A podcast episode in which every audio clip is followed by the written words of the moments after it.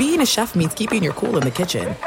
And with Resy Priority Notify and Global Dining Access through my Amex Platinum card, Right this way. it's nice to try someone else's food for a change. That's the powerful backing of American Express. Terms apply. Learn more at americanexpress.com slash with Amex. At Bet365, we don't do ordinary. We believe that every sport should be epic. Every home run, every hit, every inning, every play. From the moments that are legendary to the ones that fly under the radar. See for yourself when you sign up today and get $150 in bonus bets when you bet just $5. Whatever the sport, whatever the moment, it's never ordinary at Bet365. 21 plus only must be present in Ohio. If you or someone you know has a gambling problem and wants help, call 1-800-GAMBLER. Terms and conditions apply.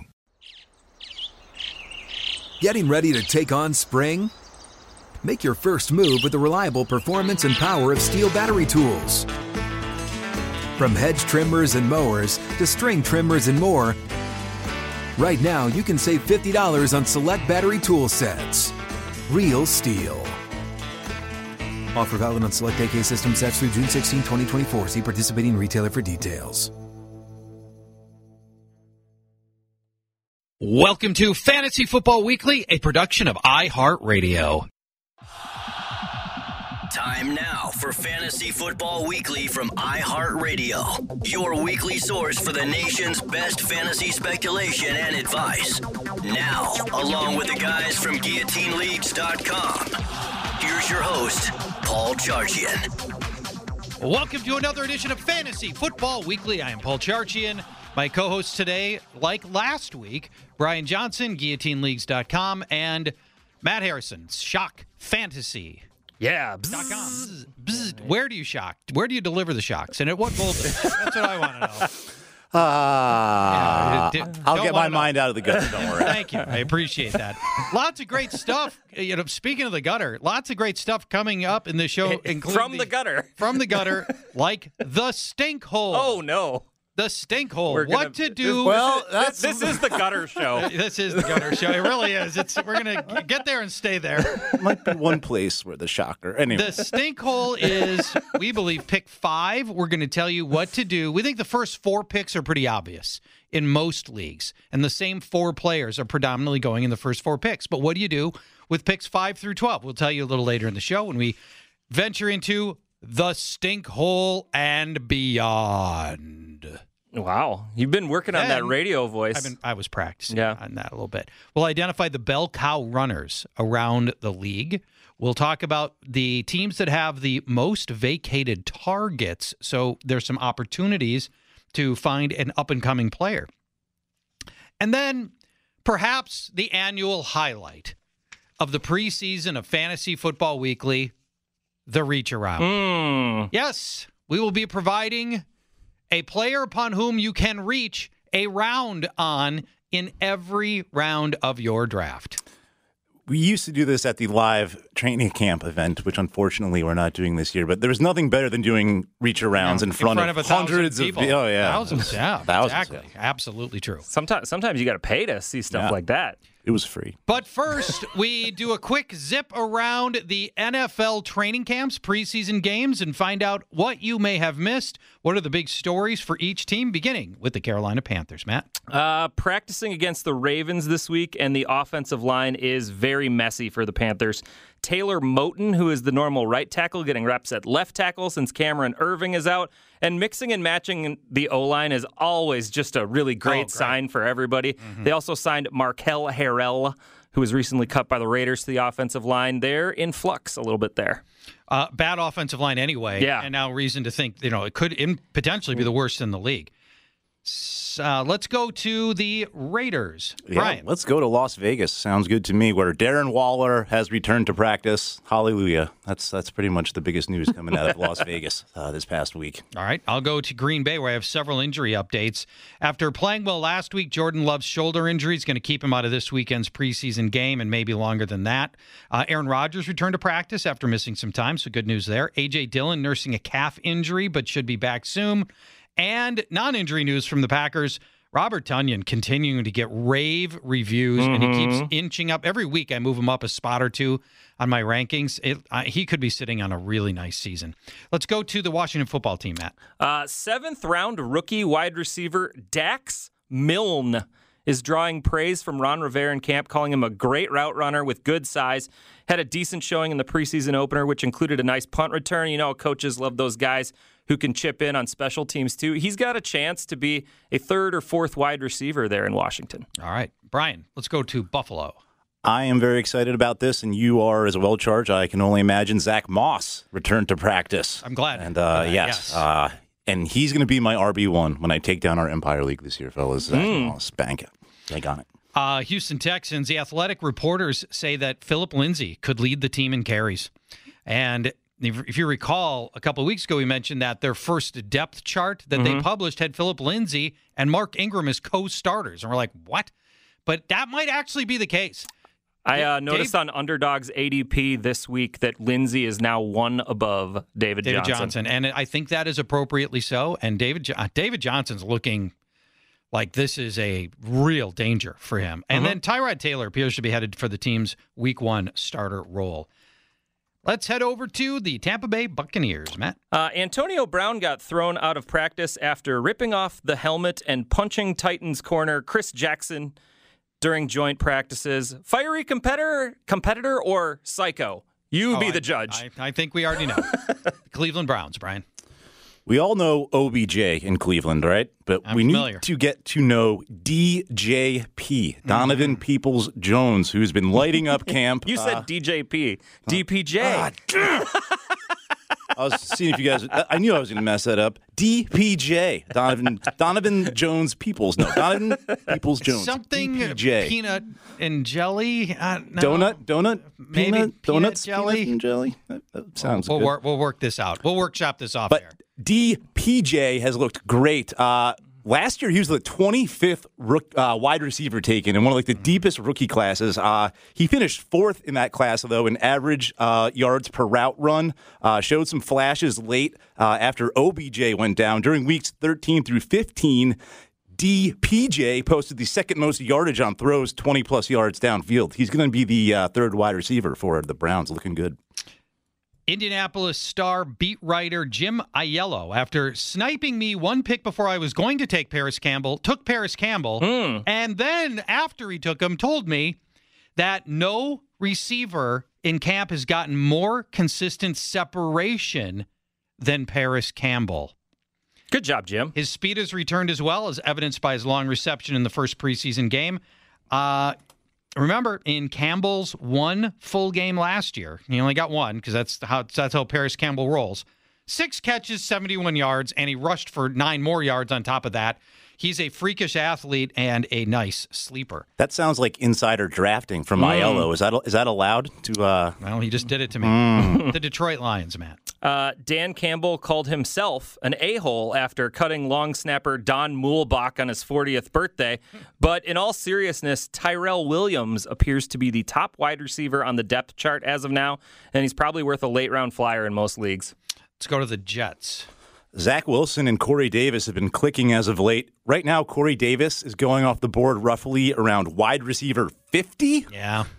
Seems a little late for a guy they just paid a lot of money to and is probably going to get leaned on heavily by uh, the rookie quarterback in uh, New Jersey. I keep talking about the Chiefs' offensive line, partly because it was the team's biggest storyline in the offseason, but also because it's constantly in flux. As it stands right now today, the five starters across the Chiefs' offensive line have combined zero NFL snaps as a member of the Chiefs. Three of them have zero snaps in their NFL careers. So there's Orlando Brown, who is the left tackle. He was in Baltimore before. Left guard Joe Thuney was in New England before. But then after that, it's all disaster. Uh, right now, your starting center is Creed Humphrey, a rookie. Your right guard is Trey Smith, a rookie. And sophomore right tackle Lucas Niang has never played an NFL snap. This bears watching. Much of our optimism for um, the Chiefs being better than last year has been built on that offensive line. Next up, the Seattle Seahawks. Uh, rookie wide receiver D'Wayne Eskridge came off the pup earlier this week, and Russell Wilson's helping him uh, catch up. They've completed some early morning workouts, and he's likely the third wide receiver on the depth chart behind Metcalf and Lockett. Okay. Brian, Broncos. Melvin Gordon back in action. Uh, he has missed most of the preseason uh, with a minor groin injury. Uh, Javonte Williams, kind of a, little bit of a head start there. I think we all like him to win that job in Denver, but Gordon is officially back uh, in the mix in that our running back competition. Xavier Jones has emerged as the second running back for the Rams, and he's likely to get work in the regular season as the second running back as well. He he got the start for the Rams in the first preseason game. He's known for his pass catching, and he caught three balls in that preseason game. And I think he's going to chip in through the air that way. And remember from a couple of shows ago, Sean McVay said that he wants to be careful about not overusing Darrell Henderson. And so there's going to be some extra usage mm-hmm. to be had here. And right now it looks like it's Xavier Jones. Next up, the Philadelphia Eagles. Yeah, Philly arrested almost everyone in their Thursday night preseason loss to the Patriots. They lost 35 nothing. So the lone bright spot was Devonta Smith getting constant constant separation from the Pats defensive backs. Noted uh, Jalen Hurts missed the game. He went to the hospital with a stomach infection. Yeah. He's going to be out for a few days this week. Okay. Miami Dolphins, Brian.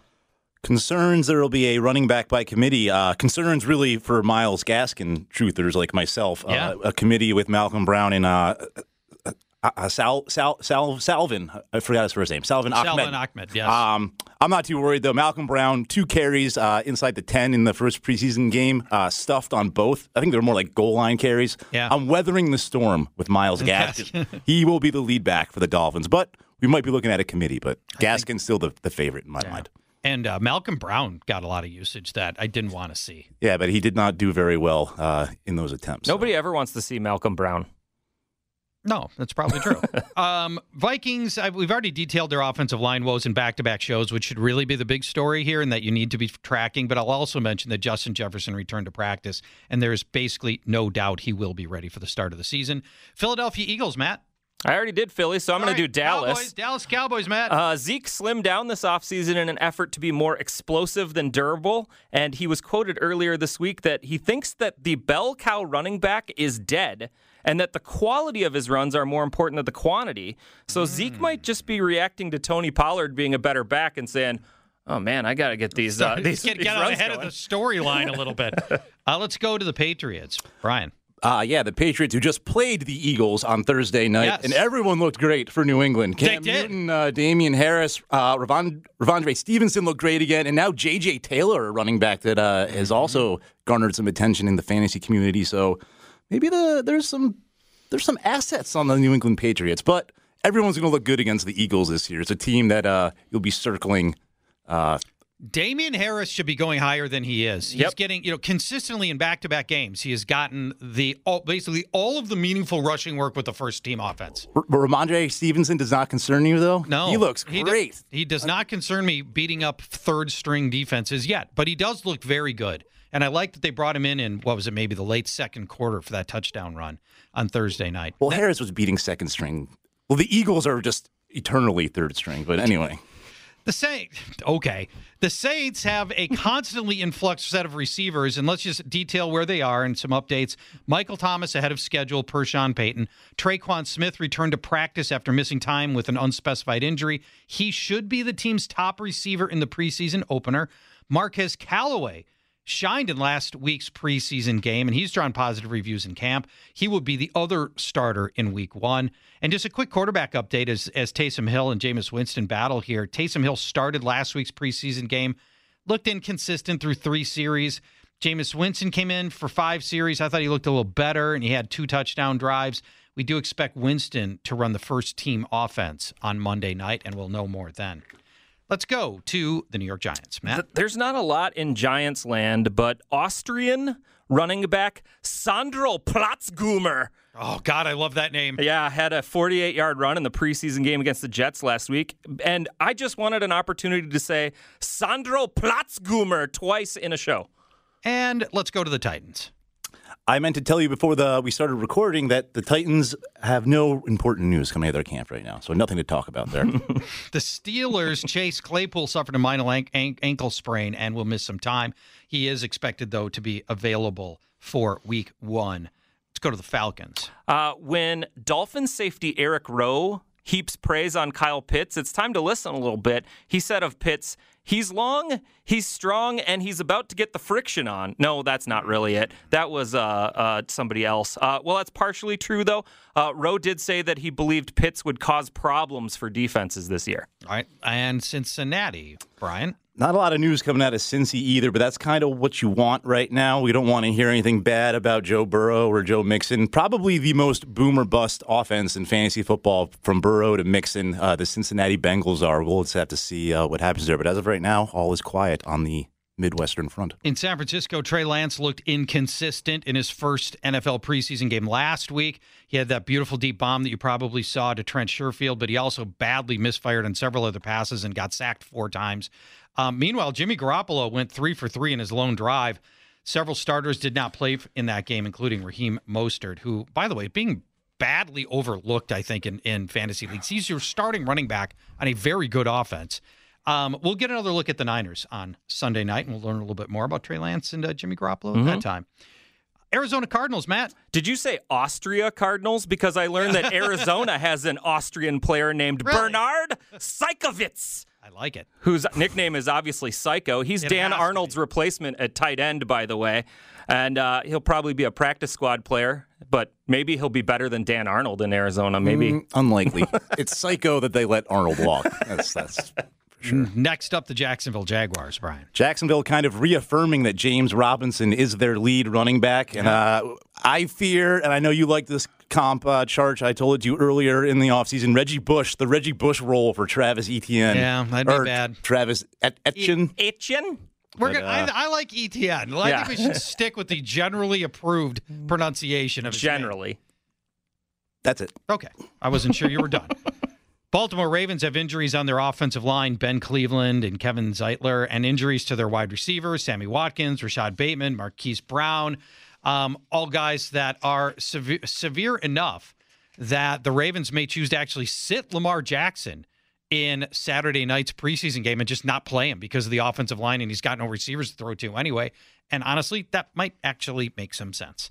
Let's go to the uh, Chicago Bears, Matt. Uh, Andy Dalton will get the start in Saturday night's preseason game and get at least a quarter of a half. But that means when the second teams come in, of a half, a quarter and a half. Oh, okay, play. got it. Uh, but when the second teams come in, it'll be Justin Fields going against.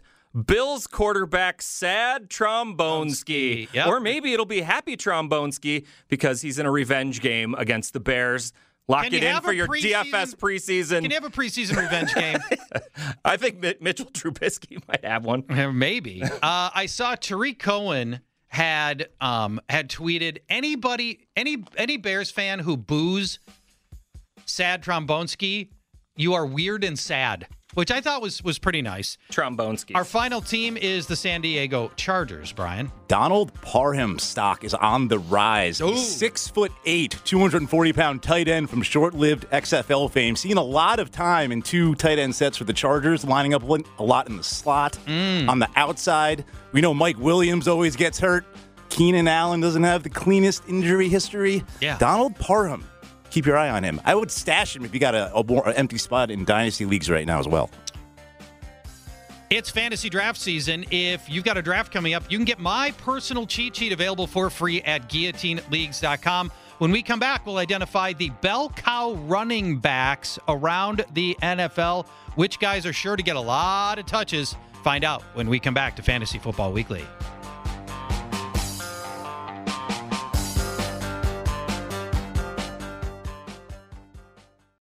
This is it. We've got an Amex Platinum Pro on our hands, ladies and gentlemen. We haven't seen anyone relax like this before in the Centurion Lounge.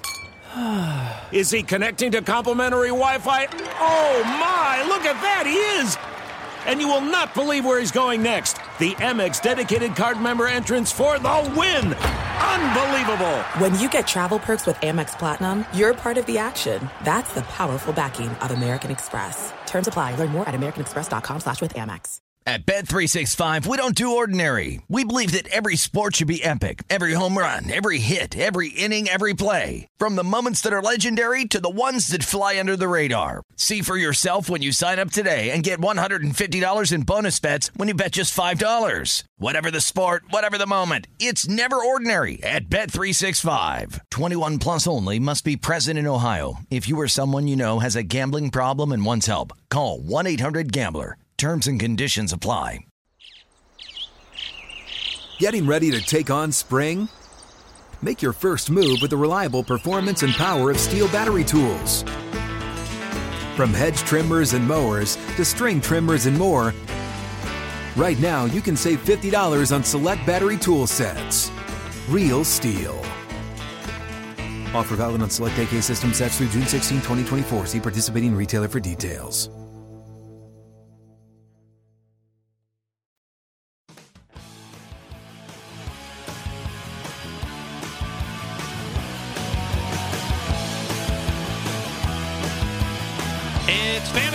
Football Weekly. Thank you for listening. I'm Paul Charchian GuillotineLeagues.com. Matt Harrison with me, Brian Johnson as well. Everybody wants to have bell cow backs because at the end of the day in fantasy, opportunity is more important than talent. Mm-hmm. And Matt, I've asked you, challenged you. You always To- challenge me. I always challenge Yeah. you to identify the bell cow running backs. Some are obvious. Yeah. Alvin Cook and Derrick Henry are bell cow Mm-hmm. running backs. But as you get deeper into this, there's some non-obvious bell cows, and let's uh, let's hear what you've come up with. Well, we're going to cover all 32 teams in this segment. Um, we're going to divide them into four categories. There's the three bells category. That, that's a lot of. That's actually like 80 bells right there. Okay. Uh, hold on. How Um, about? Ow, that kind of hurt. It does hurt. Uh, they're projected for over 300 touches, and there's little to no competition. Uh, that's thus the three bells, 300 Yes. touches. Are the Um, two bells 200 touches? Uh, two bells I have projected for over 250 touches with some competition. Okay. We call it 222 because of the two bells. Sure, Okay. whatever. All right, thanks. Uh, and one bell, they're still going to get around 200 touches, but there's lots of variance and there's competition. Okay. And then there's workhorses, which is a split backfield, but we think that they're going to get a little bit more of the share. Okay. All right. I think I got it. So let's start with three bells, Charch. Oh, gosh, that's almost knocked me over. Uh, I have six of them. Uh, we're not going to discuss them in great detail, though. Um, but it might be worth handcuffing their backups.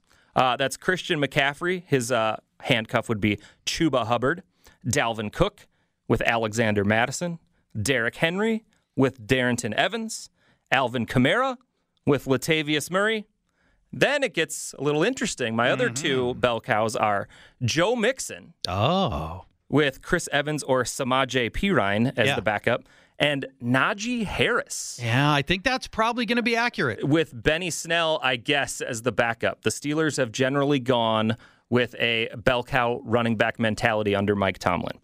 Now let's get to the two bell running backs where there's more interesting stuff happening here. Okay. Do you want to give me two bells? Yeah, I do. Awesome.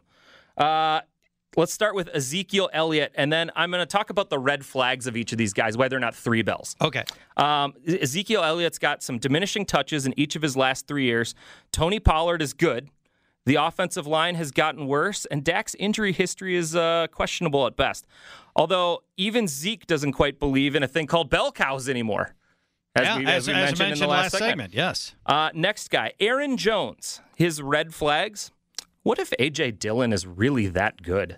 And they can't keep him off the field anymore. Uh, Dillon showed flashes last year late in the season. He's kind of an interesting play. Yeah, the reason I'll I'll, I'll differ with you here is on, from a carries standpoint, I agree with that. Mm-hmm. But I think those Jamaal Williams receptions will go to Aaron Jones, and that will keep his total touch total high. It could. Um, let's talk about Nick Chubb next from Cleveland. Uh, red flags missed a month last season with an injury, and Kareem Hunt got paid and is a very capable one-two punch. Yeah. Uh, Jonathan Taylor is next. His red flags.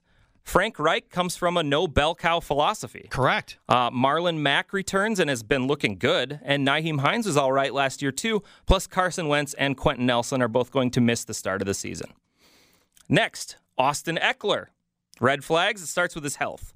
Uh, he's a pass catching machine, but he's never averaged more than 11 carries per game in a season. Yeah. That's not shockingly enough. low. Yeah. Yes. Uh, no backups, though, to, to scare you for no, Austin Ekeler. although, well, you know, we really don't know what this new offense is going to look, look like. That's true. The Joe Lombardi offense, but you know, the hope is that it's going to be like Alvin Kamara, where there, there's plenty of there's Latavius Murray's always always sprinkled in, right? But Mm-hmm. Alvin Kamara is still the focal point of that of the running backs, and we're going to hope that that is the case here with Austin Ekeler. Absolutely. Um, a guy that a lot of people probably consider a bell cow, Hmm. Saquon Barkley. Yeah, Uh, his red flags are he hasn't been healthy in two years. His offensive line is one of the worst in the league. Jason Garrett, I mean- excuse me, Coach Garrett Yeah. is his offensive coordinator. And Daniel Jones doesn't seem good. yeah. There's a lot of red flags there. There are a lot of red flags, and you think that could affect his total number of touches? They might be three and out all year. By the way, he has that Texas twang, Coach Garrett. Mm-hmm. He grew up like in New Jersey. You know, it. You know, eventually though, you spend. I don't know. I think he's, down in I think he's just pretending. really. He's he's acting in the very poorly. Ugh. All right, let's. Can, are guy. there any other two bell cow runners? Uh, I got looks like six more. Oh, my. Okay. Yeah, uh, Antonio Gibson. His red flags not utilized very heavily in the passing game last year in favor of J.D. McKissic. Yep. Washington was strangely pass heavy last year and should be again with Stu Beard at the helm. But will it include a huge uptick for Gibby? We're not really sure. Uh, Clyde Edwards Helaire red flags hasn't proven to be a consistent short yardage back and could Yeah. get spelled in that sense. and, Uh, and at his size, I just don't think it ever that part of his game ever comes together. Well, and his offense just might be too efficient. Patrick Mahomes is stealing his touches and touchdowns. Uh, J.K. Dobbins, red flags. Gus Edwards, My guy. Lamar Jackson, Yeah. and he wasn't utilized enough in the passing game last year. David Montgomery, he was kind of a bell cow last year, Yeah. but his red flags, he was a product of having no other runners on the depth chart last season, and Damien Williams is more than capable of handling the pass catching role and some possible goal line duties. Chris Carson, red flags. Injury issues have caused him to miss time in each of the last three years. Yeah. Although not, he hasn't had like the ACL. You know, he That- has the he has the lingering nagging, four yeah, he's week got the injuries nagging, kind of a thing. Yeah. Yeah. Uh, Darrell Henderson, he's the last one in the two bell scenario here. I don't think the coaching staff trusts him to be a bell cow, Mm-hmm. or they probably wouldn't have used their top pick in 2020 on Cam Akers. Xavier Jones has been turning heads in the passing game, and Sean McVay has been a hot hand guy since Todd Gurley left. So those are the red flags on Darrell Henderson. Okay. Let's move on to the one bell guys. These are guys who things that need to break exactly right for them to be a bell cow. Uh, there's seven of them. D'Andre Swift is the first one. His red flags: Jamaal Williams might split carries Yep. or take at least a 40% share. Jared Goff's not a great quarterback, and the passing game has very little that scares defenses. And Swift did miss three games with injury last year. Josh Jacobs. Red flag, Kenyan Drake mm-hmm. stealing touches, especially near the goal line. And the offensive line took a significant step backwards. Miles Sanders, red flags that he missed four games last year with injury and was replaced in the passing game a lot by Boston Scott last year. Jordan Howard might be the goal line guy, and Kenneth Gainwell is a guy they seem to really like in camp. Mike Davis, his red flags. Are we sure that he's actually good? Yeah, I'm not with you on this. Well, uh, it just I can't imagine. He's not Mike Davis is not a great runner, he, but he's an okay runner, and there's nobody else on the team to carry a ball. So I think he will do better than one bell bell cow. Uh, Atlanta's line did take an off, uh, a, step backwards with the loss of Alex Mack, but he doesn't really have stiff competition. Myles Gaskin, red flags as much as no one wants to hear it. Malcolm Brown will get work. Yeah. So will Salvon Ahmed. And head coach Brian Flores is from the Bill Belichick tree and has already hinted at the running back by committee. Damien Harris, red flags, Bill Belichick.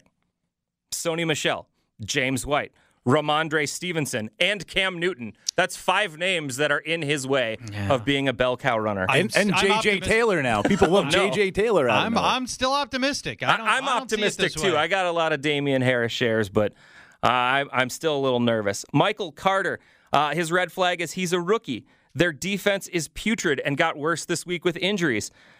That should lead to neg- negative game scripts, and the Jets have been bad for a really long time since but still, he's the best runner they've had maybe since Ladainian Tomlinson. Once again, I disagree. I just think there's nobody else to carry a ball there. They got an offensive line with back-to-back first-round picks on it. I think I think he's going to be better than you do, Michael Carter. I think Tevin Coleman is going to get a lot more touches No, than everybody yes. wants. No if he stays way. healthy, why not? No, he, he was good. He's not good. He- Tevin Coleman's not good. He's Sure never he is. been I think we all agree that Tevin Coleman's not No, good, that's but their head coach came from San Francisco, and Tevin Coleman came along the way with him. Like, eh, he's he's going to be there.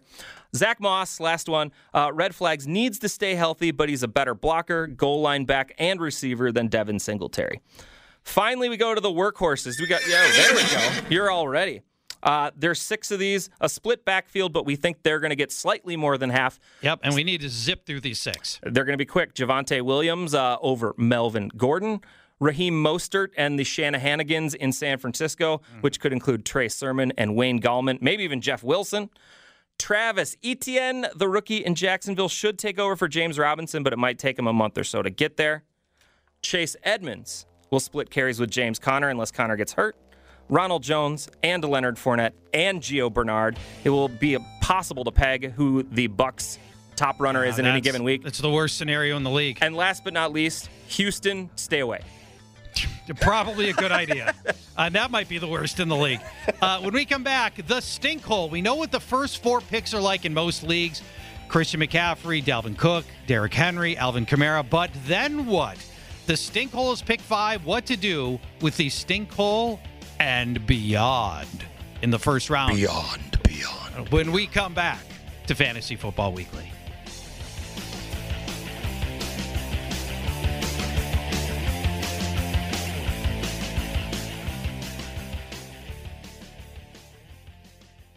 There's no distance too far for the perfect trip.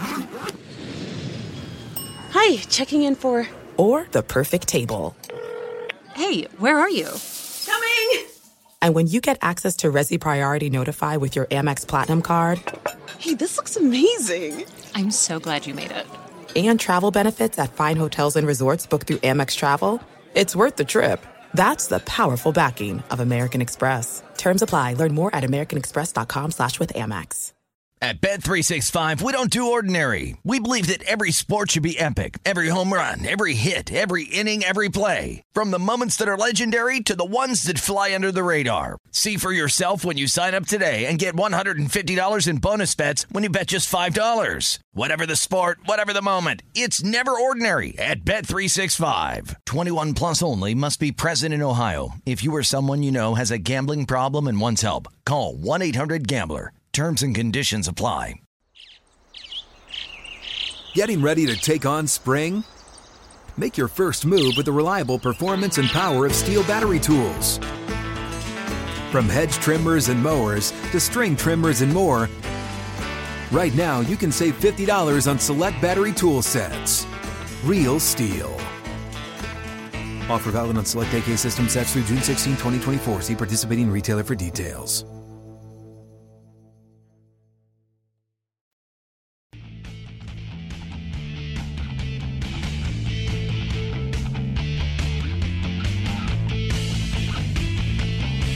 Welcome back, Fantasy Football Weekly. Paul Charchian, Matt Harrison, Brian Johnson with you. If you haven't tried a guillotine league yet, we encourage you to give it a shot. 18 teams start the season, one for every week, no head to head. And at the end of every week, the low scoring team gets cut from the league, and their entire roster goes to the waiver wire where pandemonium ensues. Even guys like Alvin Kamara. a whole draft's worth of players. Wow. So it might go Alvin Kamara, and then maybe the second round was Patrick Mahomes, and the third round was, mm, I don't know, Keenan Allen, Yep. and the fourth round was Darrell Henderson, and they're all on the waiver wire. It's tremendous strategies. You figure out how much to bid on those players as opposed to saving for later. And the best part is you don't have to be the best team, just don't be the worst team. If you cannot finish last, you can win your guillotine league. Last team standing wins it all. If you ain't last, you're, You're first. That's right. Yeah. That could be our motto for this. It should be. We believe pick five is this year's stink hole, if you will, um, where the first four picks are pretty universally Christian McCaffrey, Dalvin Cook, Derrick Henry, Alvin Kamara. And then after that, All the remaining players feel like they have some blemish to them, one of which being they're not a running back. And a lot of our listeners just sure. cannot conceptualize the notion of not taking a running back. Have they never heard of do the opposite? They've never heard of Okay. do the opposite. So we're here to give you advice on what to do with the stink hole, the fifth pick, all the way through the rest of the first round. We think this is the order in which to take players. And we begin at pick number five, the stink hole pick. Mm. You've got pick five. Those four runners are off the board. What do you do? You take Travis Kelce. You know who has regretted drafting Travis Kelce? Uh, nobody, nobody. ever. Uh, you know what though? I think that you said the exact same thing about Michael, Michael Thomas, last year. hey, it could happen. He has been tight end one for three straight years. In the past six years, Travis Kelce has missed two games, and they were both in week 17s. yeah. And last year's tight end one was also wide receiver three. Yes. Four at worst. Yeah. He's an elite player in every meaningful metric depth of target, catch rate, drop rate, yards after catch, yards per game. I mean, any metric you want, Travis Kelce is phenomenal. He's a beast in the red zone, garnering an average of 25% of all of Kansas City's red zone targets over the last five years. That's amazing. And Patrick Mahomes is the most talented quarterback to ever play the game. Last week, you guys may remember, in our Peacock Off segment, mm-hmm. I said Patrick Mahomes is going to set the league's all time passing record, mm-hmm. single season passing record for both touchdowns and yardage in one season. And it's coming here, and nobody is going to get help more than Travis Kelce at pick five of your first round All of right. Stink So let's go to the next spot. You've got pick six in the first round. Matt, who is the appropriate person to take here? I think you take Davante Adams because what's not to like about Davante Adams? If he's not your wide receiver one on your board, he's maybe number 2 mm-hmm. He's got the MVP of the league at quarterback, who's frankly pissed off and playing for a chance to get away from Green Bay. Yeah. And oh, by the way, Adams is also in a contract year, so he's motivated to get his big final payday. Double digit touchdowns in four of his last five seasons, including 18 touchdowns in 14 games last year. Yeah. He, him, along with Robert Tonyan, are the red zone runners. They're the infrared zone runners. They get the ball through the air. It's it's it's absolutely amazing. And Davante Adams is a perfect pick at six. All right, at pick seven, Brian, who is the appropriate person to take? The perfect person to take at pick seven. It is another wide receiver, and his name is Tyreek Hill. And uh, Charge, I'm going to take this opportunity to recommend your premium cheat sheet on guillotineleagues.com because it's going to give me all the information I need to make this pick at 107. Uh, Tyreek Hill, who is wide receiver two last year, wide receiver five the first half of the season, wide receiver two the second half of the season. Very consistent. 53% of his games, he finished uh, top 12 at wide receiver. That is very good. That's very good. 20% of his games were outside of the top 30. That's also a very good Yes. metric in that category. Very few dud games. and outside of Travis Kelce, there's no one catching passes uh, from Patrick Mahomes. I'm not worried about Cole Hardman or Byron Pringle Yeah. or even Clyde Clyde Edwards-Helaire for that matter. It's Mm-hmm. it's all Kelce and it's all Hill in the most dynamic offense of the NFL. So take uh, Tyreek Hill, you won't be upset. Can I tell you why I love having Tyreek Hill on my teams? No. Because when Patrick Mahomes takes that extra two steps on his drop back and he's launching a rocket deep downfield, and that ball is at its midway apex. Yep. You know who he's throwing to, and I'm already off the couch because it, it may be a 60 yard bomb to Tyreek Hill. Smacks And- of Randy Moss back in the day. It does, doesn't it? Yep. And it's fun. Tyreek Hill is so fun to have on your team. And that's why I love to have him. And that's why actually that's why he is my my top ranked wide receiver is because fantasy football is supposed to be fun. I want to have a bunch of players I have fun with on my hmm. team. Next, Aaron Jones with the 8 spot in the first round.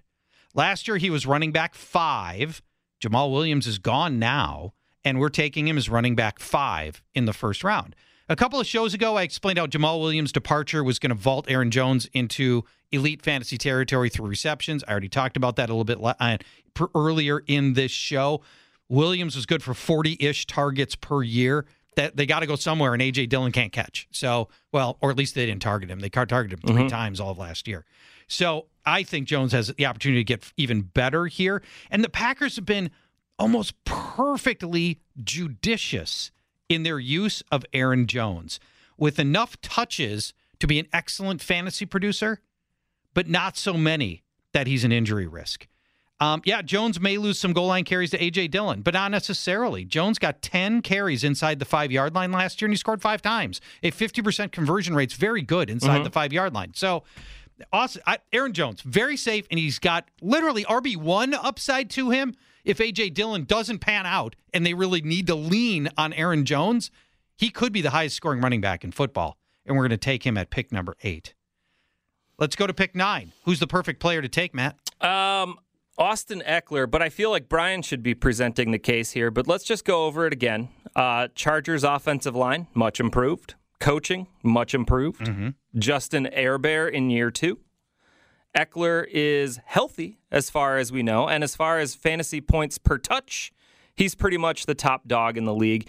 He has league winning upside if he gets the requisite workload. Yes, but as you elucidated earlier in the show, he's averaged 11 carries per game. And that in his top season. Yes, in his top season, right? 11 carries per game. That's now he, he he is work he does work a lot in the passing game, He, which he gets was that- the backup in those years, though. Essentially, though, he was the third Although down it's back. his best year.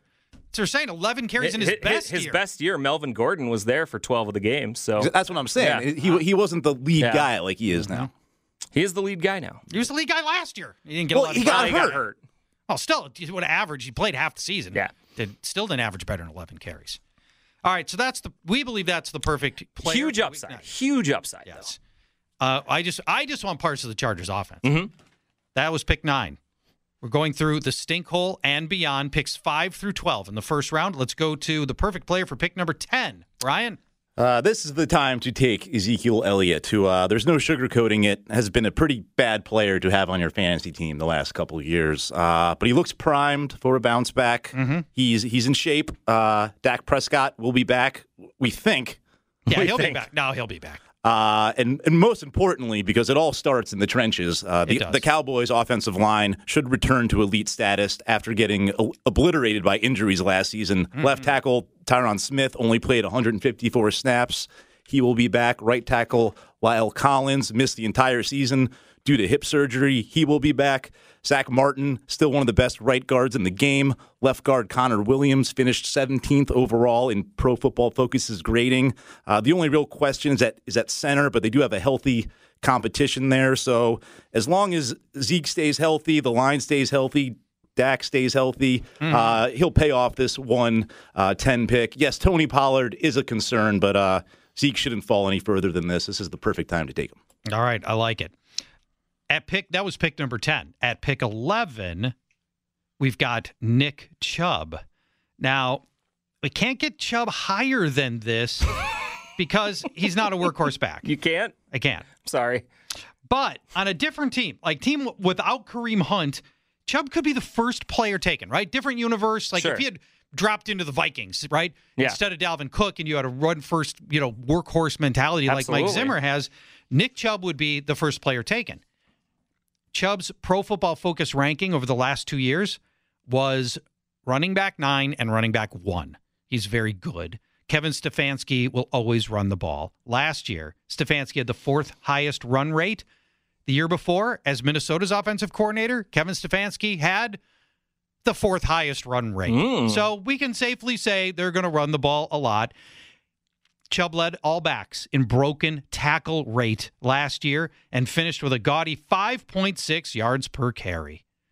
We already know that Kareem Hunt, Kareem Hunt's presence doesn't really take a lot away from Chubb, and he can be very fantasy successful regardless of whether Hunt is in or not. And even when Hunt played, Chubb still touched the ball 17 times per game. That's great. That's great. That's all you need. Pro Football Focus ranks the Browns' offensive line number one in the league, and that provides some safety for Nick Chubb as well. Some of those yards that you want him to get are going to come easily behind that offensive line. All right, let's go to our final player from the stink hole and beyond. You've got the last pick in round one. Mm-hmm. Who you got? I hope I have the first pick in round two, too. yeah, well, but- yeah, it usually works that way. Um, I'm going to start with Jonathan Taylor. Uh, he was the best running back in the league in the month of December, and I happen to believe that the last full calendar month of the year that we've seen all players play was December. So, uh, was that a sign of things to come? Was it desperation on the Colts' part trying to make the playoffs? Either way, if Wentz and Quenton Nelson return earlier than advertised, then all things are kind of pointing that they're kind of ahead of schedule possibly w- maybe week two or week three, which Yeah. would be really good. Jonathan Taylor is absolutely a steal because he was getting drafted at the 1 5 in April, May, and June in those super early drafts. So Right. uh, he has that upside. Can he get the bell cow touches, though? That's the big question. And we reviewed that a little bit in the last segment with We did. Marlon Mack there and Nyheim Hines there. I, I just had this conversation again, referring to a friend of the show, Jim Ayello the- from the Indianapolis Star, and asked him this very question about Jonathan Taylor earlier today. Mm-hmm. And he said Taylor is the clear number one, but he expected a rotation of backs. Yeah. He thought it would be less like December of last year and more like or less like December and more like September, October, November, where they had they mixed and matched some backs. Although Taylor clearly has more confidence from the coaching staff now than he did last September. Absolutely. But it took a while to get there, and he thinks you're gonna, you know, fantasy owners prepare to have some frustration there. It was a slow start for Taylor, despite Marlon Mack went down in week one, too. Right. Don't And- forget that. And, and we all thought back. Taylor was going to rocket Yeah. at that point, and it, it didn't. Mm-hmm. Now, among the players who were not chosen yet for our first round, as we do went through the stink hole and beyond, the player that I would have had next, Antonio Gibson, would have been the next guy up for me because I love that whole offense to ascend in a significant way with mm-hmm. Ryan Fitzpatrick. I love the addition of Curtis Samuel. And in the second year of ever playing running back, Antonio Gibson's going to get better. And he was already good. Not only was Gibson good at the stuff you figured he would have been good at last year as a converted wide receiver, we knew he could sprint to the outside. We knew that he was going to be good catching the ball after the catch, although they didn't throw to him enough.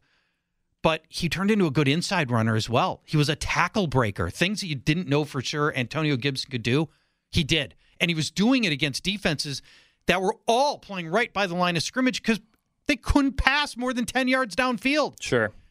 Stu Beard's going to open up that whole field for the Washington offense, and that's going to make things a little bit easier for Antonio Gibson as well. So he would have been my next guy up. I can make a case for Najee Harris as the next guy up too. Mm-hmm. Um, uh, mentioned it in the bell cow segment last last segment. He's got the opportunity to get 300 touches this year in Pittsburgh. He does. Uh, the wide receivers are good. the uh, The line is a little scary, and Big Ben probably doesn't scare people nearly as much anymore. But we've seen Pittsburgh Steeler running backs be top 12 running backs consistently as long as they have talent. And I don't think anybody's disputing the talent of Najee Harris right here. Yeah, I'll dispute the talent of that offensive line And- all day, but still. And I think it's important. We always harp on people replaying last year. Well, Najee Harris doesn't have a last year for most fantasy fans, and that's why rookies are depressed a lot. If you look at all of these second year runners that we're talking about and Yeah. second year receivers Yeah. that we're talking about in the first two rounds, get on that now. Identify these rookies. And replaying last year, Stefon Diggs could Yeah, have about an even bigger. He Right. certainly is in the conversation in the late first round. Absolutely. Yeah, that, I think Diggs would have made sense. If you are uh, in a bigger league, especially, Darren Waller could go as early Oh yeah, as, as pick uh, 13. I'm- yes, You know, it's you know, Getting it- excited the over here. different when you're in a bigger league, the differential between the you know the 12th or 14th or 16th or 18th if you're in a guillotine league tight end is really significant. Well, and if you're in a league with Brian, you better take him him before fast. Brian's Exactly. second round pick. He's not getting. You're going to past, have to uh, reach around on Waller. He's not getting past the early second. in my When league. we come back, three tough questions for our panel of experts. You can play along as Fantasy Football Weekly continues in moments.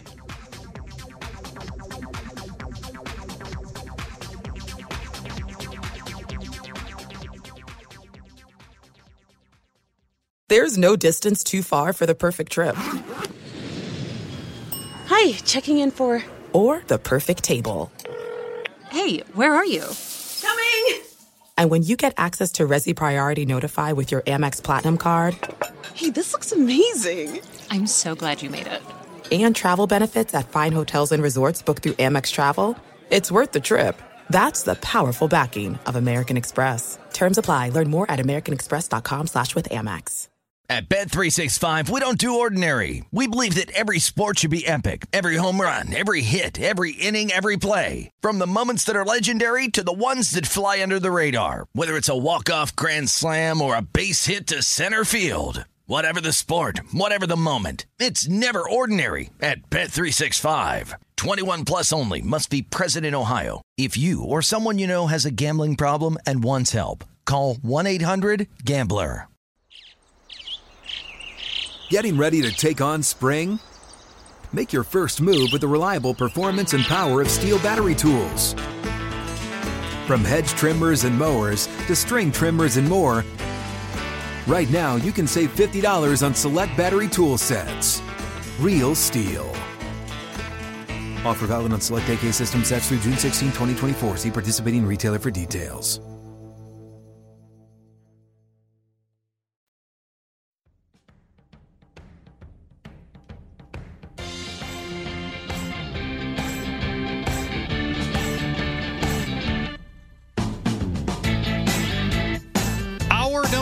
Fantasy Football Weekly. Thank you for joining us. If your draft is coming up, you'd like to get some player rankings that don't feel like everybody else's. That's what I do with mine at guillotineleagues.com. Try really hard not to fall into the group think of the fantasy experts out there, uh, which happens a lot. And so I pride myself on having some really different rankings. That is available for free. GuillotineLeagues.com. I am Paul Charchian. My co hosts are Matt Harrison and Brian Johnson. This is a game we like to call Three Tough Questions. We encourage you to play along. Tough question number one. Now that there are 17 regular season games, how much more important is handcuffing than in past years? No more important, a little more important, or a lot more important? Matt? Oh no, there's 5.8% more games. What are we going to do now? Uh, if you didn't think handcuffing was important before, it's not more important now. If I have Dalvin Cook instead of taking Alex Mattison and locking up one backfield, I'd rather take Jamaal Williams in the same round and potentially get two backfields if D'Andre Swift gets hurt. Sure, there's more risk and reward in that, but if you play fantasy to be safe all the time, have fun getting fourth place. Plus, I highlighted it last week. There's only been five running backs in the last six years that have been handcuffy guys that have finished in the top 15. Only five in six years, less than one per year. It's not more important at all. Okay. Brian, is it no more important, a little more important, or a lot more important to handcuff this year given the extra game? Yeah, basically the same an- answer as Matt. Uh, you have to start with how important is handcuffing to you in general, and to me, it's not that important. I prefer to steal the handcuffs of other players. Yeah. Like in- in our Empire League, I'm kind of weak at running back, but I've got uh, Chuba Hubbard, CMC's handcuff. Mm-hmm. I got Mattison. I'm going to go go after Darrynton Evans. I love those three, one of them are going to hit, but I wouldn't. So it's not Most any likely, none of them are going to hit because only true. five guys in Well, six true. years have done it. Well, further proving the point, don't handcuff really. if you, if you you're better off if even you though you handcuff. yeah, you're better off trying to at least steal a handcuff than handcuffing your actual player. So, but it's no more important just because of one extra game. Come on, that's crazy. The correct answer is no more important. Uh, we couldn't predict injuries when there were 16 games, right? Correct. And so, you know, we're not going to, it's not only going to change because there's 17 now. Uh, handcuffing, for the reasons Matt uh, said very saliently, I believe, um, is a very dicey uh, proposition. You should just say You're- stupid. It, well, it, it is. It's it is. It's kind of stupid.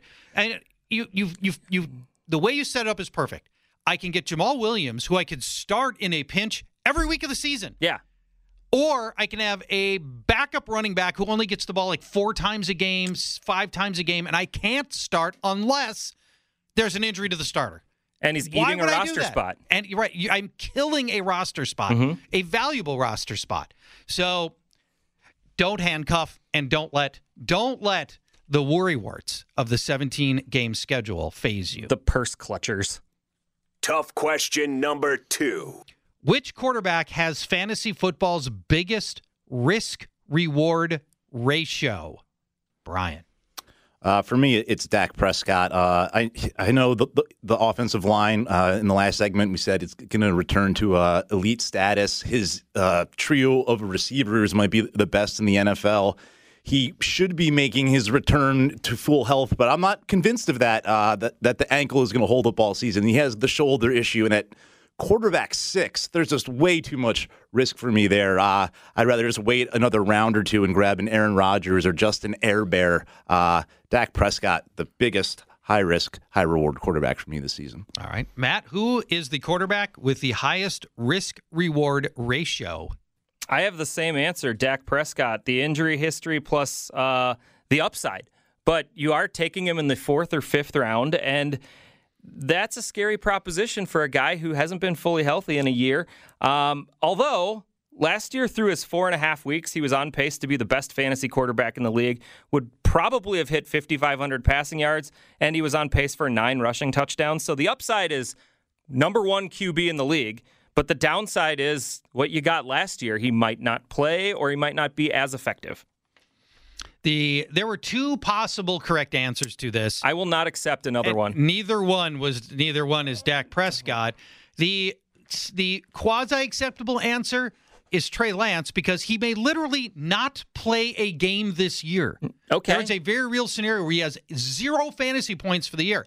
But because he's a round 12 selection, It's not that a is ton not of risk. that is not Yes, the correct so- answer. D- definitely not. The correct answer for the player with the highest risk reward ratio is Eagles quarterback Jalen Hurts. okay. Round six ADP.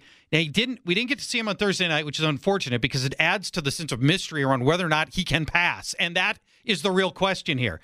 If we look at his his four passing totals in his four starts last year, he had two 300 yard games. That's great. The other two games, 167 yards and 72 yards. Hmm. Now, in the 72 yarder, he got pulled out in the fourth quarter. He got injured in the fourth quarter. So I'll grant him a little bit of leeway on that, but it was still a not a good look for him. And as defenses saw him more, his passing seemed to get worse and worse. As mentioned last week, Jalen Hurts had the lowest completion percentage of any quarterback with at least four starts hmm. last year. His passing volatility volatility puts a lot of pressure on his running game for you fantasy owner. Even elite runners like Lamar Jackson last year don't always run well, and they're they're better runners in this league than, than Jalen Hurts at the quarterback position. So eventually in the NFL, if you can't pass, you can't play quarterback. You can only do so much. And there is a scenario here that involves at some point Jalen Hurts getting benched. True. Now, the upside, however, is massive on Jalen Hurts. If it turns out he can pass, well, now you've now what you've done is you've taken Josh Allen as a quasi-functional passer and always a good runner mm-hmm. and turned him into what he was last year when you could do both. When you can do both at the quarterback position, pass and run, that's fantasy magic right there. And that's why you've got the upside of an elite top five fantasy quarterback and the downside of a quarterback who gets benched for Joe freaking Flacco. At at least he can physically pass and run right now, as far as we know. Dak Prescott, not so sure. No, Dak's Dak's been passing his whole life. He's he's, he's going to be fine.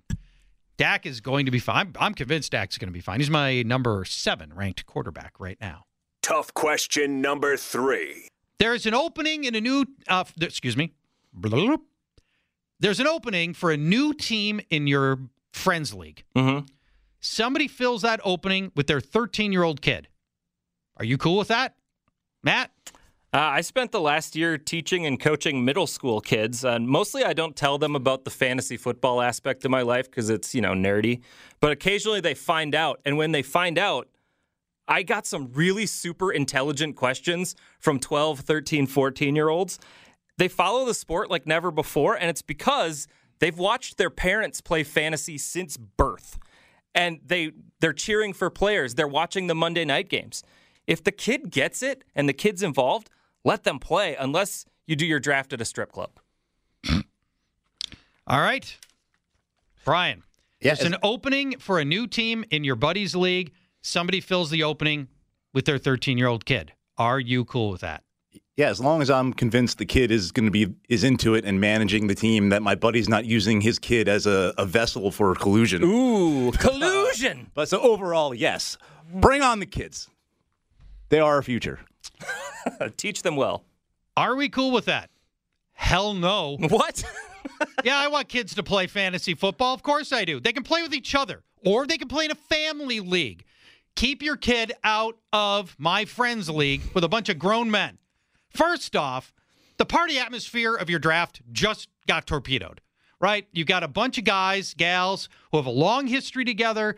They tell war stories. They drop f bombs. They're drinking beer. They're doing You didn't say we were having a live party, Yeah. but uh, Well, I don't know what lame drafts you go to. They're smoking, they're doing whatever.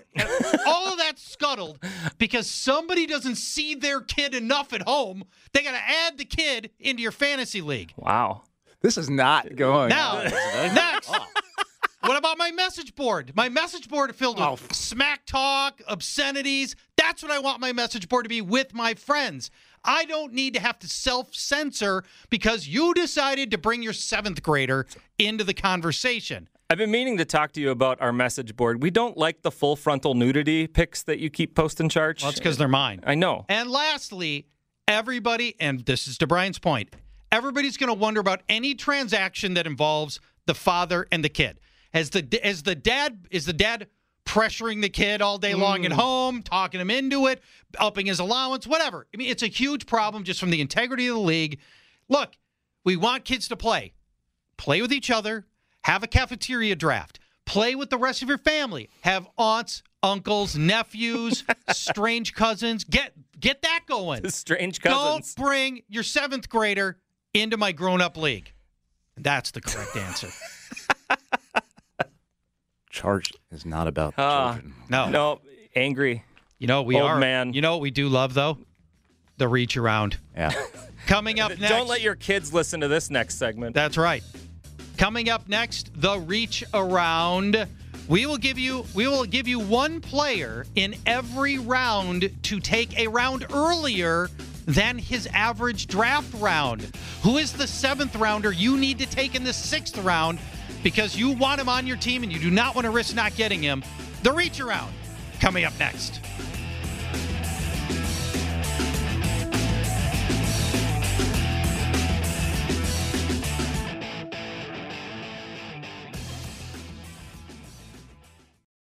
There's no distance too far for the perfect trip.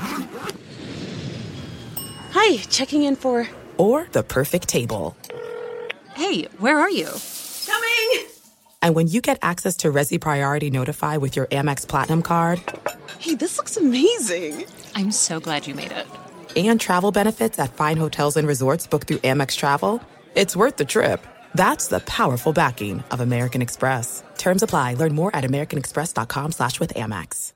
At Bet365, we don't do ordinary. We believe that every sport should be epic. Every home run, every hit, every inning, every play. From the moments that are legendary to the ones that fly under the radar. Whether it's a walk-off grand slam or a base hit to center field. Whatever the sport, whatever the moment. It's never ordinary at Bet365. 21 plus only must be present in Ohio. If you or someone you know has a gambling problem and wants help, call 1-800-GAMBLER. Getting ready to take on spring? Make your first move with the reliable performance and power of STIHL battery tools. From hedge trimmers and mowers to string trimmers and more, right now you can save $50 on select battery tool sets. Real STIHL. Offer valid on select AK system sets through June 16, 2024. See participating retailer for details.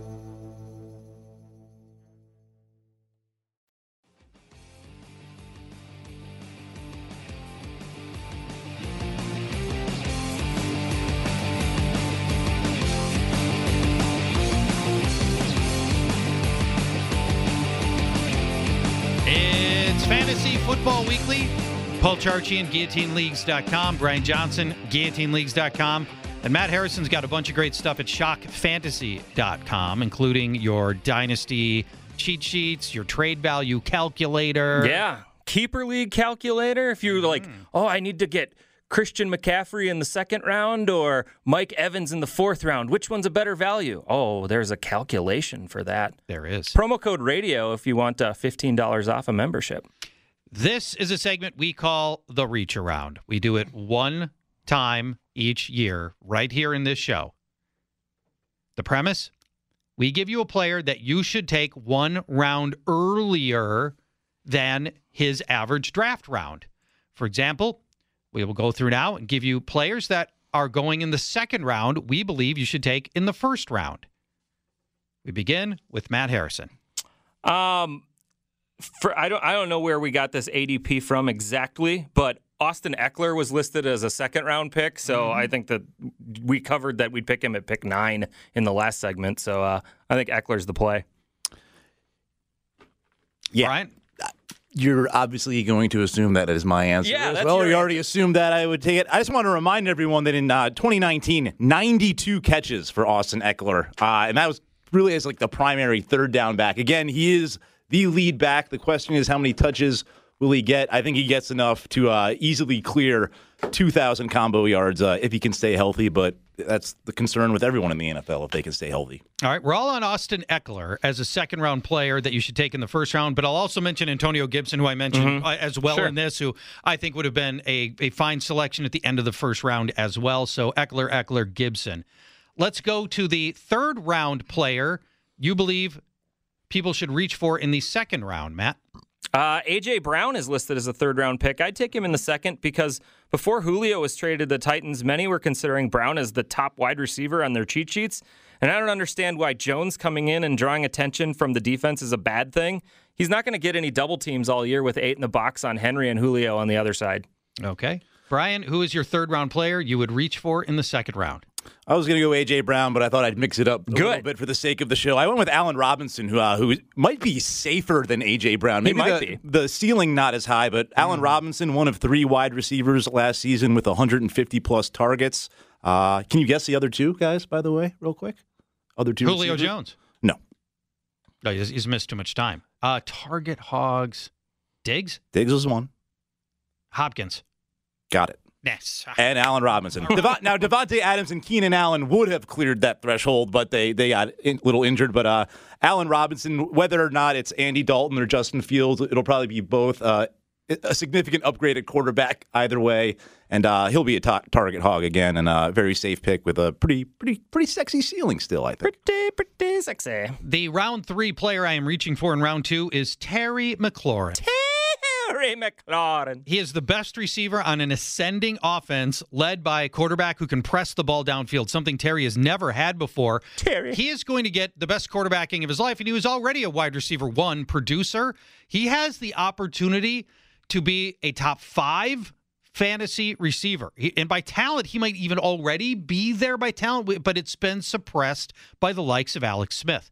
So I take Terry McLaurin as my reach a round player in round three.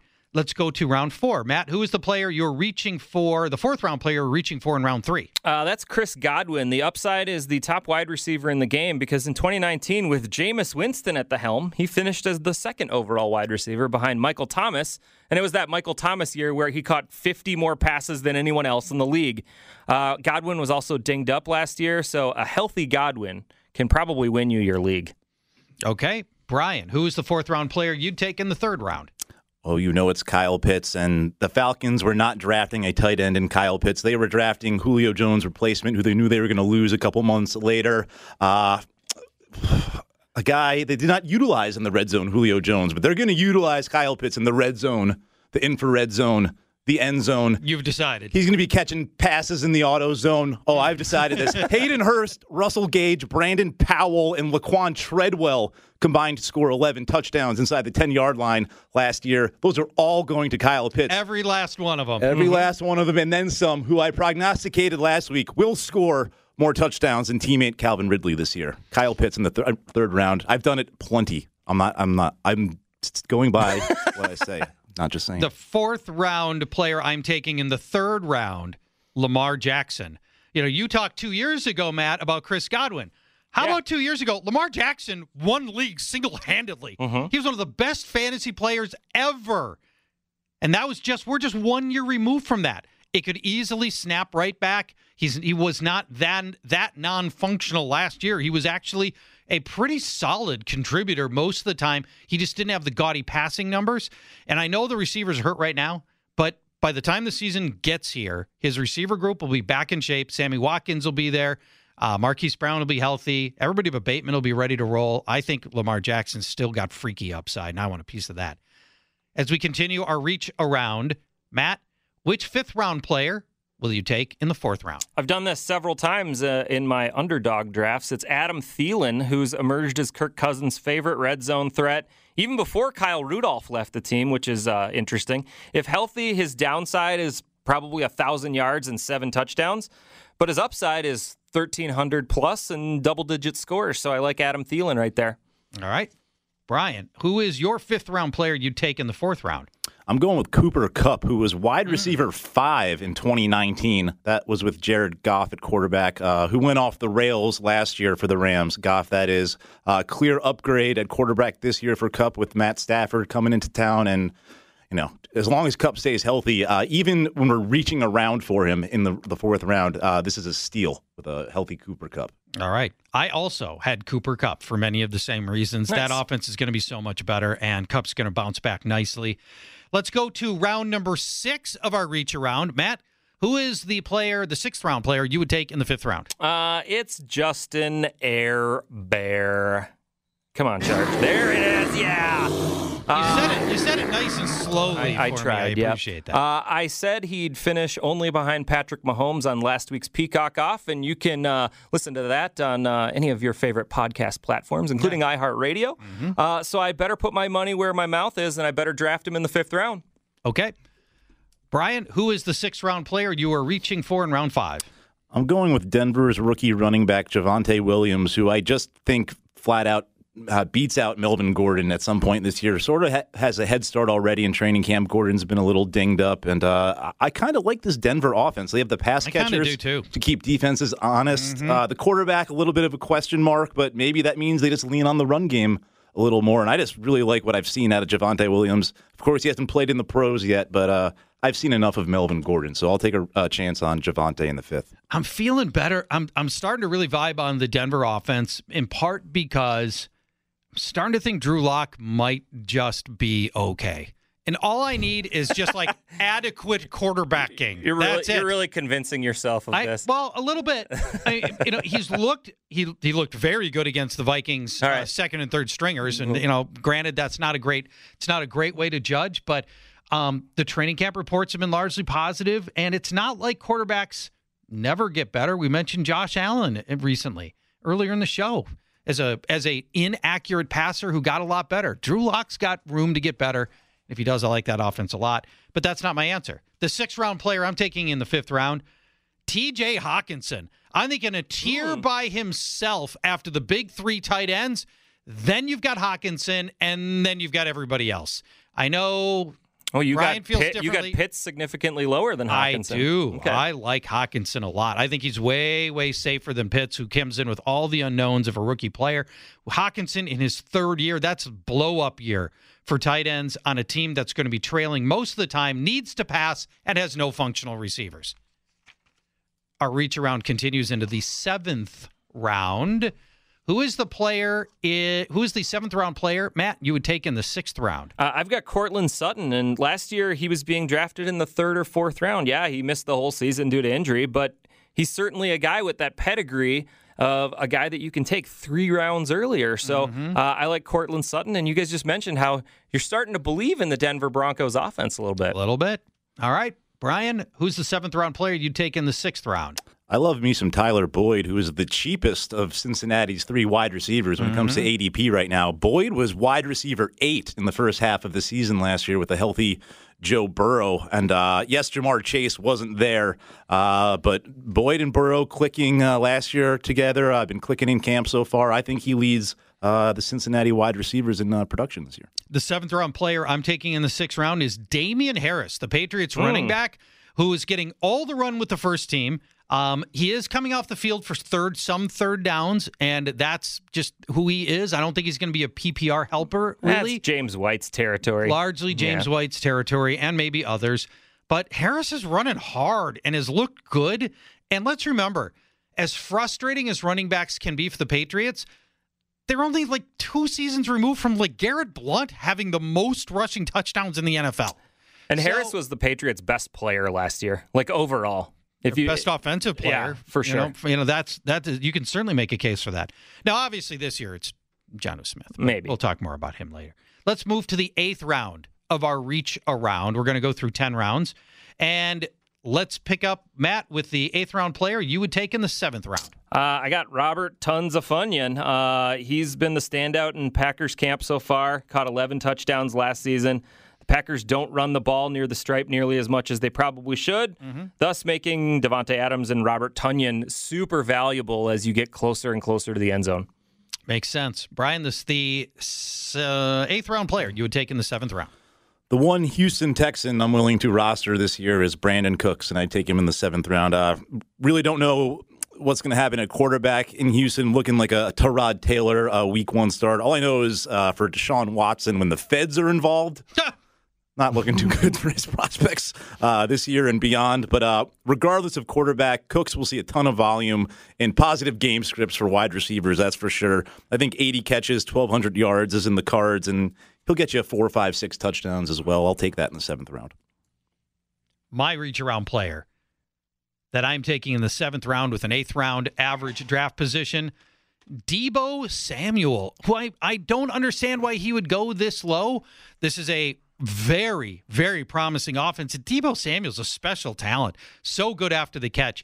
And one of the one of the Debo Samuel stats that we have talked about on previous shows, he had the shortest average throw last year when it was Nick Mullens and Sure. CJ Beathard and know, whoever else. His average depth of target. Average depth of target was like three yards. Okay. It's going to stretch out this one way or another. Really? It's going to be longer downfield.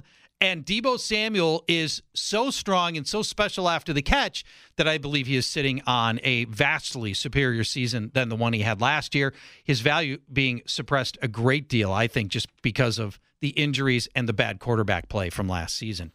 All right, let's go to the ninth round of our reach around. Give me a ninth round player you would take in the eighth round, Matt. Another guy I've done uh, a, a lot of uh, reaching on is Zack Moss. We've outlined it a few times. Moss is the best pure runner, pass blocker, and pass catcher on the Bills roster, but he's getting that injury prone label. If healthy, though, if healthy, maybe. Yeah, Zack Moss, let's go. Okay. Yeah, I All mean, for all the reasons Matt said, and they, Josh Allen can succeed at the goal line, but they don't want him to consistently take those hits. Zack Moss wasn't available to them to take those Yeah. goal line. He will be this year. He's going to stay healthy. We're going to be positive. Yeah, let's let's hope that's the case. And uh, you guys know I'm I'm I'm Camp Moss. I, I want Zack to be great, but I'm taking AJ Dillon here because I feel You're safer. throwing a wrench in. I to feel safer about AJ Dillon, and and here's why. I know that this is a this is I know he's going to get carries because I know Aaron Jones isn't going to be a 300 touchback. That's just not Okay. how they ever use him. So I know there is a sizable role for AJ Dillon. I want there to be a sizable role for Zack Moss, and there should be, but I can't tell you for certain there will be. AJ Dillon is the ninth round player I would take in the 10th round. You're, you're going for safety with that pick instead of the upside. Yeah, a little bit. That's when not I'm- like me, by the way. When. I'm reaching, I'm always going for the upside. Let's move our reach around to the 10th round. Give me a 10th round player you would take in the ninth round, Matt. Uh, Jaylen Waddle. Let's see who Tua's favorite wide receiver is. Uh, probably his college teammate and a first round pick. It's not often you see rookie wide receivers slide right into the top of, of the depth chart, especially with capable players surrounding him. So, Jaylen Waddle, he's impressed in camp. All right. Brian.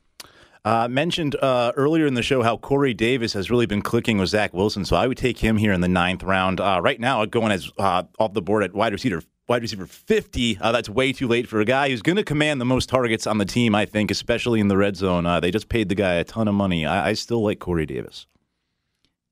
The reach around player I'm going to take in the ninth round with a 10th round average draft position is Tyler Higbee, tight end for the Rams. Last year, if you combined Gerald Everett and Tyler Higbee into one tight end, you had tight end 5 Mm-hmm. Gerald Everett is now in Seattle. Higbee is basically running alone with tight ends, and he'll be on the field way, way more than he ever has been before. I'm going to try Tyler Higbee as that player, that tight end. If you slept that tight end position, I feel pretty confident about going to war with Tyler Higbee. Our final reach around round is the 11th round player you would take in the 10th round, Matt. Uh, I'm I'm looking for that upside play again, and I think the biggest upside in this round was Justin Fields. Once he starts, his accuracy and elusiveness should make him one of the most dangerous players in the league, and could be just a fantasy all star for the second half of the season.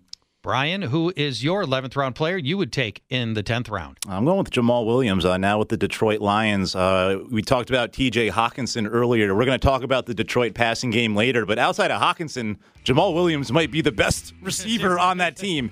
And he certainly can handle running back duties, especially if D'Andre Swift goes down. He's already been a little banged up in camp already. I'm not convinced he can stay uh, healthy a whole season or be a workhorse for that matter. I also had Justin Fields league winning upside if everything breaks right Mm-hmm. for Justin Fields. If he can pass and throw, yeah, that's really, really tempting, isn't it? It is. Yeah, that would be great.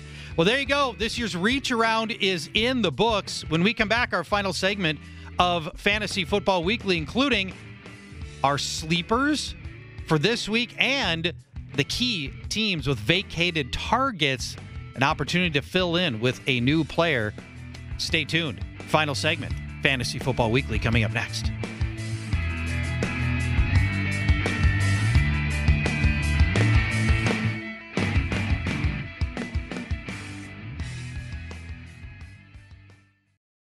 This is it. We've got an Amex Platinum Pro on our hands, ladies and gentlemen. We haven't seen anyone relax like this before in the Centurion Lounge. Is he connecting to complimentary Wi Fi? Oh my, look at that, he is! And you will not believe where he's going next. The Amex dedicated card member entrance for the win! Unbelievable! When you get travel perks with Amex Platinum, you're part of the action. That's the powerful backing of American Express. Terms apply. Learn more at americanexpress.com slash with Amex. At Bet365, we don't do ordinary. We believe that every sport should be epic. Every home run, every hit, every inning, every play. From the moments that are legendary to the ones that fly under the radar. See for yourself when you sign up today and get $150 in bonus bets when you bet just $5. Whatever the sport, whatever the moment, it's never ordinary at Bet365. 21 plus only must be present in Ohio. If you or someone you know has a gambling problem and wants help, call 1-800-GAMBLER. Terms and conditions apply. Getting ready to take on spring? Make your first move with the reliable performance and power of STIHL battery tools. From hedge trimmers and mowers to string trimmers and more, right now you can save $50 on select battery tool sets. Real STIHL. Offer valid on select AK system sets through June 16, 2024. See participating retailer for details.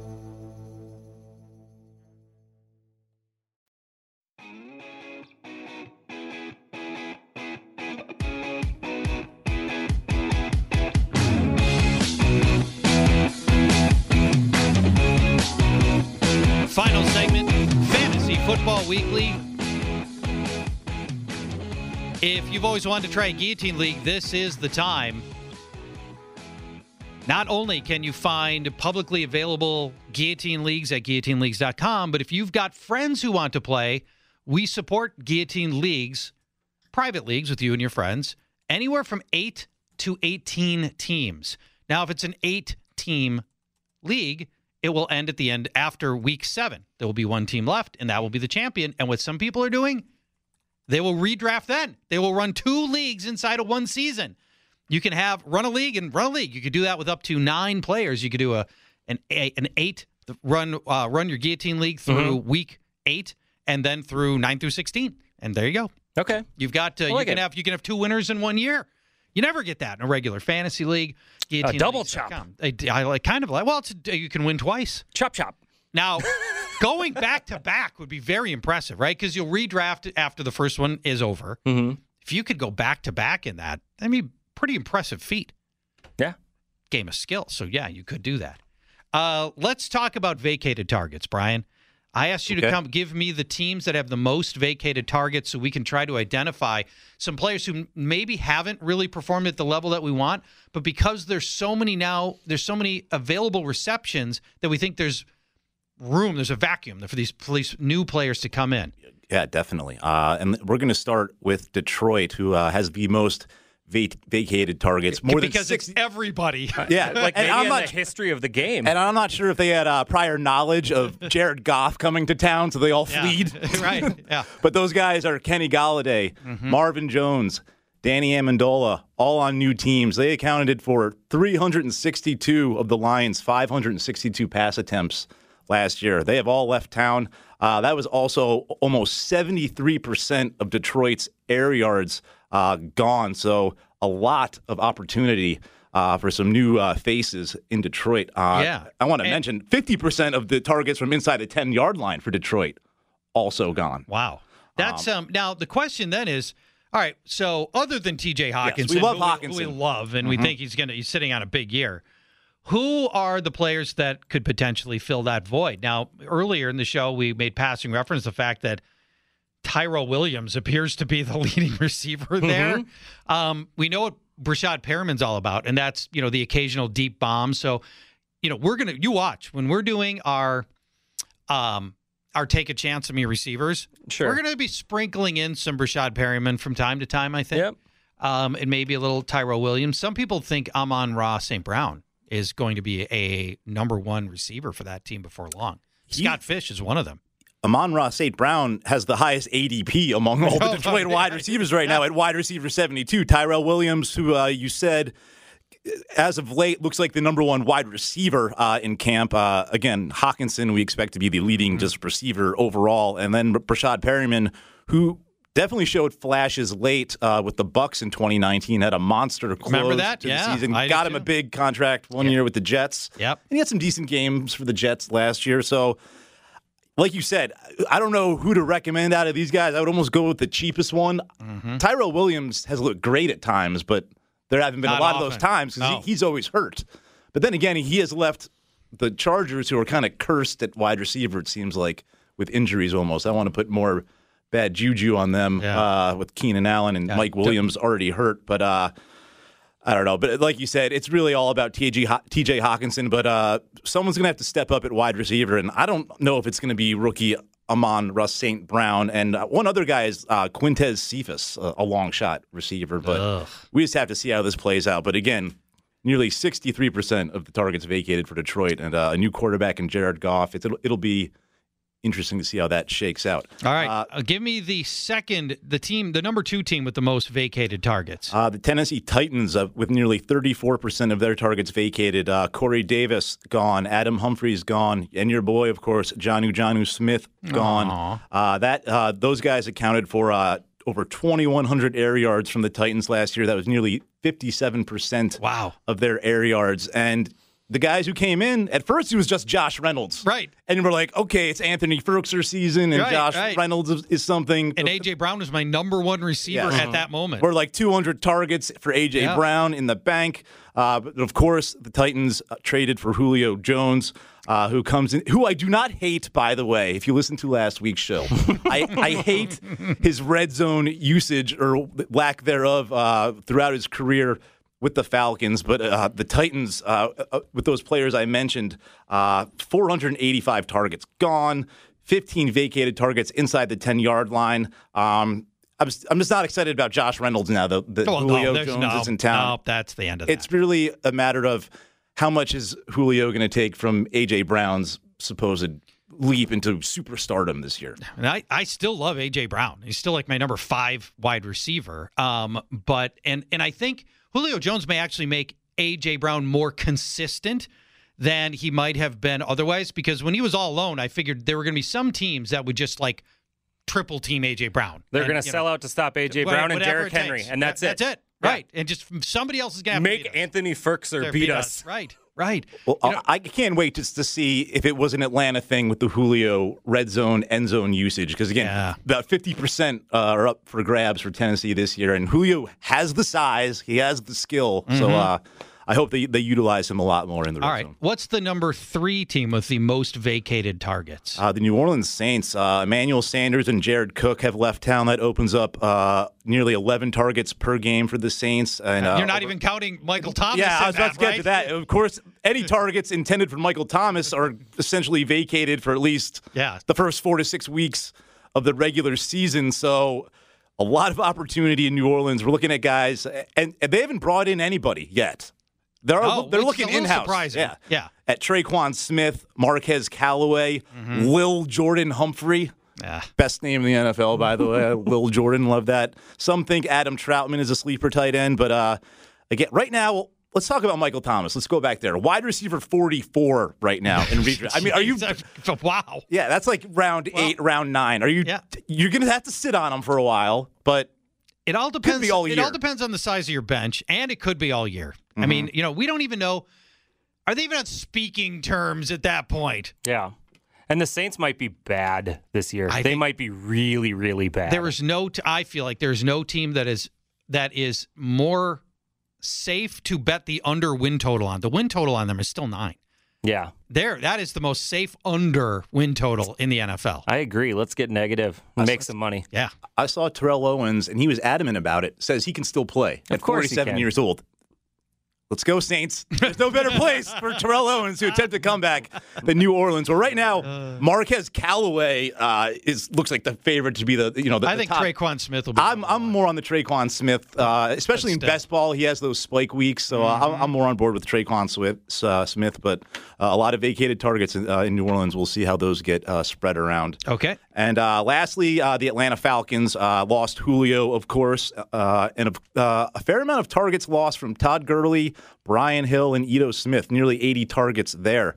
Uh, so after Jones was shipped to the Titans, uh, 213 total vacated targets for Atlanta, nearly 1,200 air yards, uh, more than a quarter of uh, Atlanta's targets inside the 10. Even though none of those went to Julio, those were all really the running backs that I had mentioned. But uh, this is all going back to Kyle Pitts. That's all that matters. The only player That's- coming that's in all that matters is. Kyle Pitts. Uh, last Man. year, Atlanta was fourth in pass attempts, fifth in passing yards. Mm-hmm. Earlier in the show, I mentioned the targets from inside the 10 yard line were guys like Russell Gage, Hayden Hurst, Laquon Treadwell were having success. Pitts is going to command those targets all over the place. Predict a minimum of 120 targets for Pitts. Um, you can laugh now, Church. He's going to have a splash flat factor of a Randy Moss or a Megatron. He's that much of a freak athlete. So uh, I hope you're right. Uh, Brian, on in all of your leagues this year, in the flex position, what percentage will be tight ends this year? um, Because I feel like it's about 98% for you. And, I mean, you know, 20, 20 30 So best Dan, balls. Dan 40. Arnold. Dan Arnold's your starter. Yeah, Darren Waller. And then Darren Waller, and then you're Well- somehow going to flex in a third tight end. And it'll be over two thirds of my team. Arnold is the third tight end drafted, but I'll, we'll utilize him. But no, I've got Waller and Pitts. I've been going second round Waller. Sure. Pitts in the third all day long. Yeah. over like Okay. over eighty percent ownership percentage on those guys. It's insane. I'm all in. But All right, let's whatever. get, let's get to our sleepers. Are you done? Are you done with this? Is I- this sleeper going to be a tight end? Just mention a couple great. lone players who left that might open up some opportunities on some teams. Will Fuller leaving Houston, so some people like Nico Collins I do. down in Houston last now. pick, last pick of the draft. And uh, Nelson Agholor leaving Las Vegas. Uh, he saw a decent amount of targets, had seven, eight touchdowns. Uh, a lot of people excited about Bryan Edwards for the Raiders this year, but Yeah. Hunter Renfrow was supposedly flaming Jalen Ramsey in yeah, joint Jalen practice. Ramsey did not agree with that assessment. I'm sure you he may be didn't. interested to know. Yeah, so we'll we'll leave that up to you know maybe a, a third party. Jalen Ramsey might be falling off that Josh Norman cliff. Oh, that- yeah, remember when that happened? It came on quick. fa- it does come fast for uh, for cornerbacks. Let's get to our three sleepers of the week, beginning with Matt Harrison. Who is yours this week? Terrace Marshall Jr. The third. Uh, 6'3", 200 pounds, the biggest of the rookie wide receiver blue chippers. Played for offensive coordinator Joe Brady at LSU, the same school that produced Justin Jefferson last season. And by the way, Terrace Marshall did not drop a single pass in the red zone at LSU. Has had some highlight reel catches in joint practices with the Colts and Ravens already, especially looking good with the high pointing and contested catches. He's also the only wo- rookie wide receiver with two catches of 20 plus yards so far in the preseason, including a 59 yarder on his first drive. Robby Anderson already dealing with a hamstring injury, and those are naggy. And Curtis Samuel's 97 vacated targets. Uh, that makes Terrace Marshall one of my favorite plays.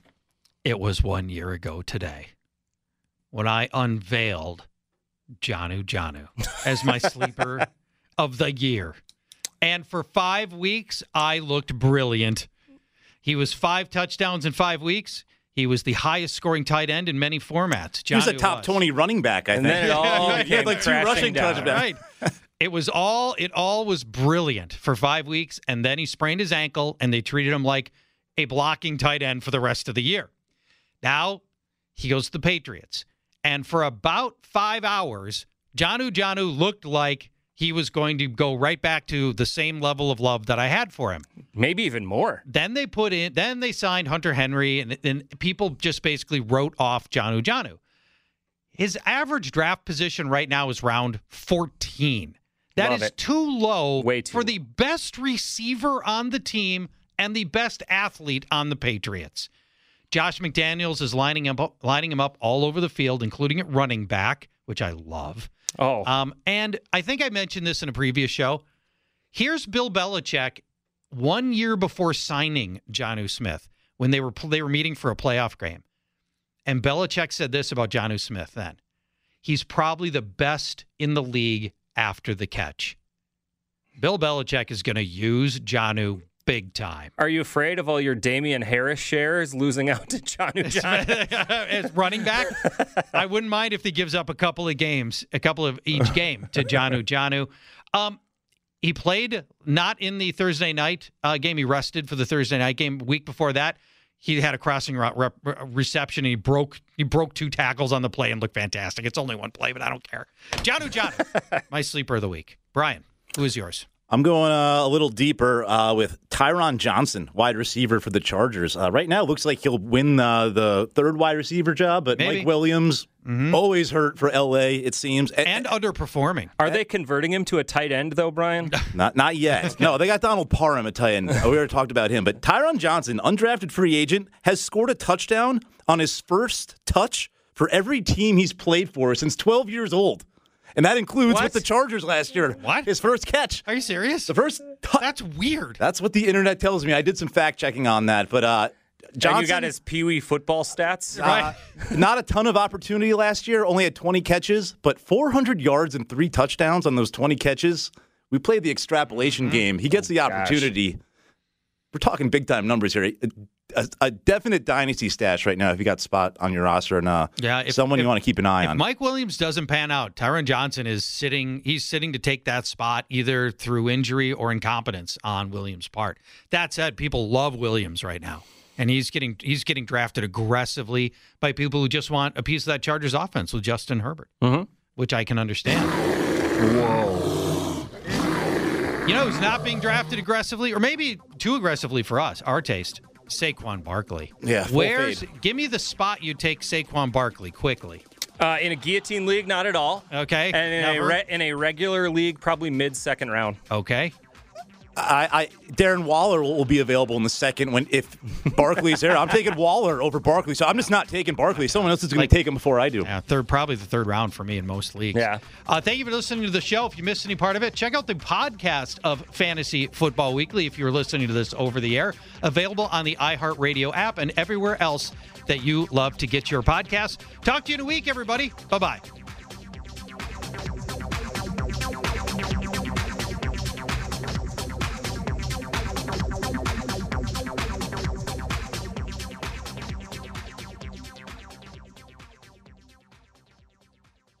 Fantasy Football Weekly is a production of iHeartRadio. For more podcasts from iHeartRadio, visit the iHeartRadio app, Apple Podcasts, or wherever you listen to your favorite shows. At Bet365, we don't do ordinary. We believe that every sport should be epic. Every home run, every hit, every inning, every play. From the moments that are legendary to the ones that fly under the radar. Whether it's a walk-off grand slam or a base hit to center field. Whatever the sport, whatever the moment. It's never ordinary at Bet365. 21 plus only must be present in Ohio. If you or someone you know has a gambling problem and wants help, Call 1 800 GAMBLER. Being a chef means keeping your cool in the kitchen. And with Resy Priority Notify and Global Dining Access through my Amex Platinum card, Right this way. it's nice to try someone else's food for a change. That's the powerful backing of American Express. Terms apply. Learn more at americanexpress.com slash with Amex. Getting ready to take on spring? Make your first move with the reliable performance and power of STIHL battery tools. From hedge trimmers and mowers to string trimmers and more, right now you can save $50 on select battery tool sets. Real STIHL. Offer valid on select AK system sets through June 16, 2024. See participating retailer for details.